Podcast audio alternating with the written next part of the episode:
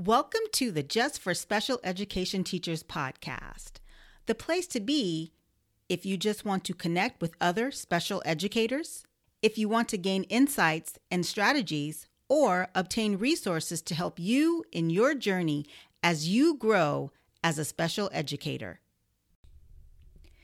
Episode 8 How to Accommodate Lesson Plans and Homework Assignments so that your students succeed was the most highly downloaded podcast episode thus far for just for special education teachers. And I think that teachers need much help in this category. And Erica and I could have talked for hours in episode 8 about this topic. I hope to invite Erica back soon to talk about this topic, but in the meantime, I decided to create a follow up episode on this topic. And my intention for this episode is to give teachers some guidance regarding how to identify the most appropriate type of accommodations that will be necessary for your students. So, first, let's talk about what an accommodation is. I know this is a highly debated subject in the special education realm, but here's a definition that uh, resonated with me. I actually took this, I, I saw several definitions for it. I've seen several definitions for it. And I kind of took pieces from each definition that I saw and created one that resonated with me the most. So, this is what I use as a definition for an accommodation. An accommodation is a change to instructional or testing procedures or materials that is designed to help students overcome the challenges presented by their disabilities and allows them to fully access curriculum and accurately demonstrate knowledge. Now, if an accommodation does not meet all three of the criteria that I'm getting ready to explain, then it's most likely not an accommodation. So let's talk about the three criteria that I use to determine whether something is an accommodation or not. So, one, an accommodation does not change expectations for learning. Two, an accommodation does not reduce the requirements of the task. And three, accommodations don't change what the student is required to learn. Those three things. Now, if it doesn't meet all three of these criteria, then it is most likely a modification and not an accommodation. Now, why is it important to be able to distinguish between the two? Because when allowing modifications and modifying an assignment, the student is not acquiring the same skills as his peers, and that can impede his progress in later grade levels. Okay, so now let's talk about the four different types of accommodations. When you're thinking about helping a student in class, accommodating a work assignment, accommodating a homework assignment, it's very important to determine what kind of accommodation that student is going to need. And so, what I do is break break them up into four, the four different types. Then you can focus on then creating an accommodation for that specific need. Okay, so here are the four. The first one is a presentation accommodation. The second one is a response accommodation. Third, setting accommodation. And four, timing and scheduling accommodations. So, those four different types of accommodations. Now, let's talk about each one in more detail. A presentation accommodation changes the way that instructions, directions, and information is presented. So, for example, let's say that the assignment is that students are to read independently for 20 minutes. Okay, and you have a student that reads below grade level and can't read the text independently. So, what can you do to accommodate this student in the classroom so that the student has access to the general education curriculum? Well, one potential accommodation, and this would be a presentation accommodation, would be to provide the student with an audiobook or to provide text to speech software or to provide a human reader.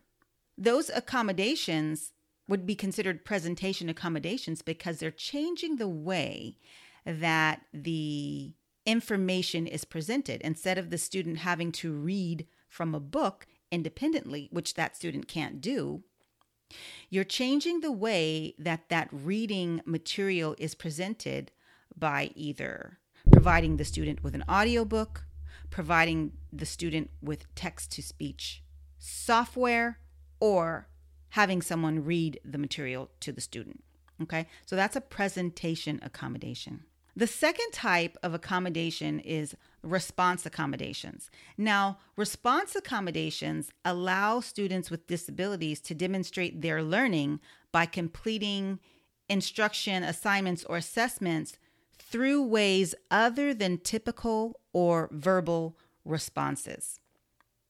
So let's say, for example, the assignment is to write a five paragraph persuasive essay. And this student has challenges writing or forming letters.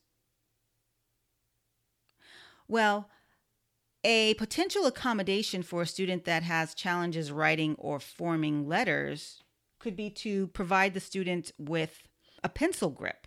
So, for this particular accommodation, you're not violating any of the three criteria that we discussed before, right? We're we're not changing the expectations for learning. We're not reducing the requirements of the task. We're not changing what the student is required to learn. We're simply providing the student with a pencil grip so that the student can demonstrate mastery of the assignment by writing the five par- paragraph essay, but the student just needs some support with writing or forming letters.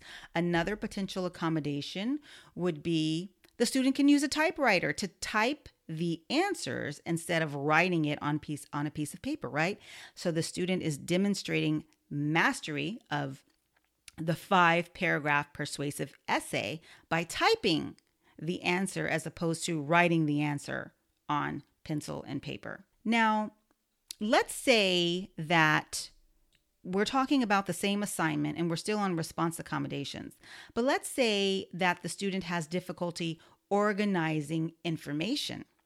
So the student understands the assignment, the student uh, has no problem memorizing the information and knows exactly what they want to say to be able to be persuasive in the five paragraph essay. Has no problems with the grammar and things of that sort. But what the student does have problems with is difficulty organizing information. So then, what would be a potential com- accommodation for this student? Well, we have graphic organizers. We could have a template, which is a guide to writing the five paragraph essay with sentence starters or things of that sort, right? So this a a template or sentence starters or graphic organizer helps the student to organize the information. Now, does this violate any of the rules of an accommodation? The three criteria that we talked about? No, it's not. It, it's not changing the expectations for learning. The student is doing the exact same si- same assignment that the other students are doing. It's not reducing the requirements of the task, and it's not changing what the student is required to learn. The student still has to write a five paragraph essay, but the student is just getting some support with the organization piece of the assignment. All right, so let's talk about the next type of accommodation, which is a setting accommodation. Setting accommodations allow a change of location or the characteristics of, it, of an environment. So let's say, for example, a student is distracted easily. Well, a teacher might allow a student create an accommodation to test in a different class with a small group of students, may move move the student's desk to the front of the classroom, noise cancellation headphones to make the environment quieter for the student. noise cancellation headphones to make the environment quieter for the student, or maybe provide the student with an adjustable table height for those students, say, for example, who use wheelchairs. That would be an example of a setting accommodation. And I think that's a this is an accommodation that many special education teachers are very familiar with. And the fourth type of accommodation is a timing and scheduling accommodation. And this is another accommodation that most special education teachers are very familiar with. A timing accommodation allows for changes to how a student's time is organized. For example, maybe extended time to complete a task or frequent breaks. So, let's say, for example, that a student takes a longer time to process information. The teacher may implement an accommodation that allows the student to take the test at a different time of day when the student is more alert. She may split the test up to be taken three different times throughout the day so that the student doesn't get tired and so fatigued. She may extend the time of a test to allow the student to process that information slowly she may allow for frequent breaks or give the student multiple sessions to complete the test or break large assignments into smaller assignments. That would fall into the timing and scheduling accommodation category. I think once you can identify which category of accommodation the student might need, it makes it a little bit easier then to come up with the appropriate type of accommodation. So let's go back to, let's talk more about the presentation and response accommodations because I think that's where teachers have the most difficulty coming up with accommodations and creating accommodations for those two categories. So let's say now we know that our student, because he has difficulty decoding text, then we know, okay, that student is going to need a presentation accommodation. And so we kind of already talked about that, the different types of accommodations that you could use for a student that is reading below grade level. Now, let's say that the student has difficulty comprehending text. Okay, so that falls then into the category of presentation accommodations. And so, what kind of accommodation can we give for a student that has challenges comprehending text? Well, some examples would be um, an advanced organizer or visual cues, color coding key information, digital text that provides definitions, previewing the vocabulary that the student is going to need to know before the lesson is actually presented. Okay, so that would be an example of a presentation accommodation. Another example would be the student has difficulty understanding information that is presented orally. So, oftentimes the teacher is lecturing in the classroom, right? So, what type of accommodation can we give for a student that has difficulty uh, understanding information that is presented orally? Well, that would fall under presentation accommodation, right? Because the teacher is presenting or instructing the lesson.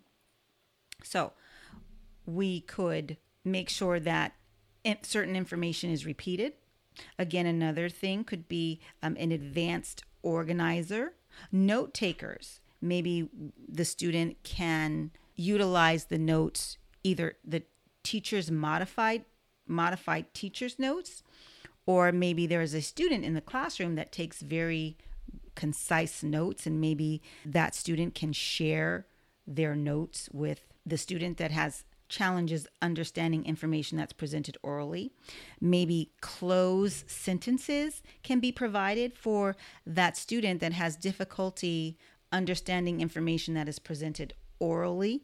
So, things of that sort. Response accommodations. So, response accommodations are appropriate for students that don't have any issues or challenges receiving the information, understanding the lectures in class. Doesn't have any problems with the way that the instruction is delivered.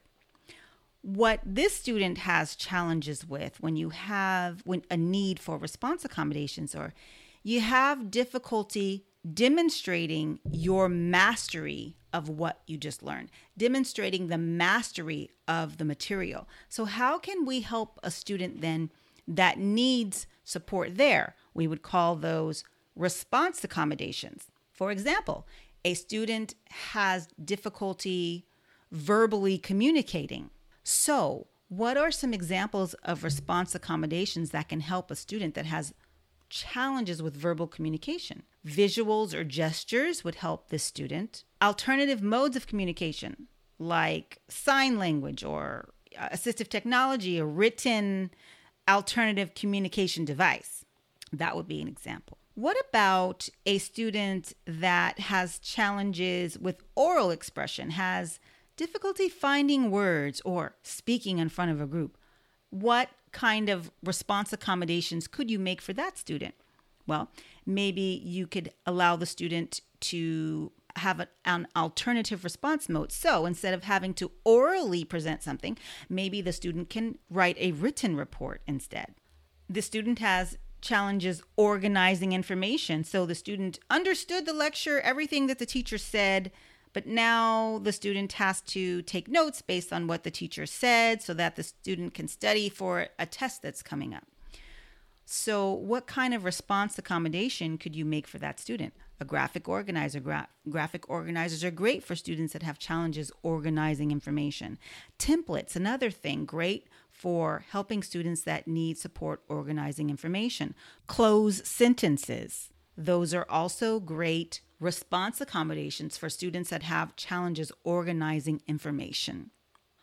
I have a great resource that I use that I got from the Iris Peabody website that lists the four different types of accommodations and it has the student challenge listed, and then it has a list of suggestions of, say, for example, presentation accommodations that you can use for a student that has that particular challenge.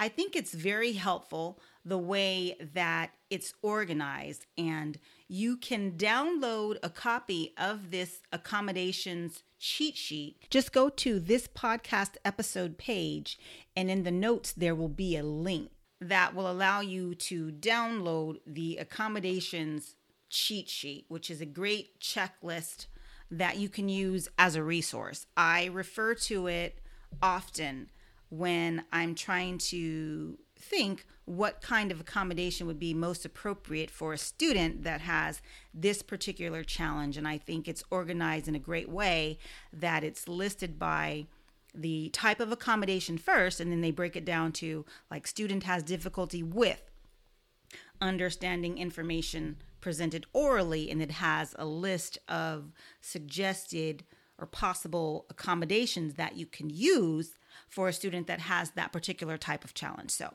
you're welcome to that resource. I am open to any comments that you have regarding this episode. If you have any additional accommodations that you use that are very helpful for your students, please be sure to join our Facebook group and continue the dialogue and share the resources that you use, the accommodations that you use with your students to support all other special education teachers that listen to this podcast. Do you have any questions or comments that you would like to add to this discussion? If so, head on over to our Facebook page where we welcome your comments. Thanks for listening to the Just for Special Education Teachers podcast, and I hope to see you here at the same time next week.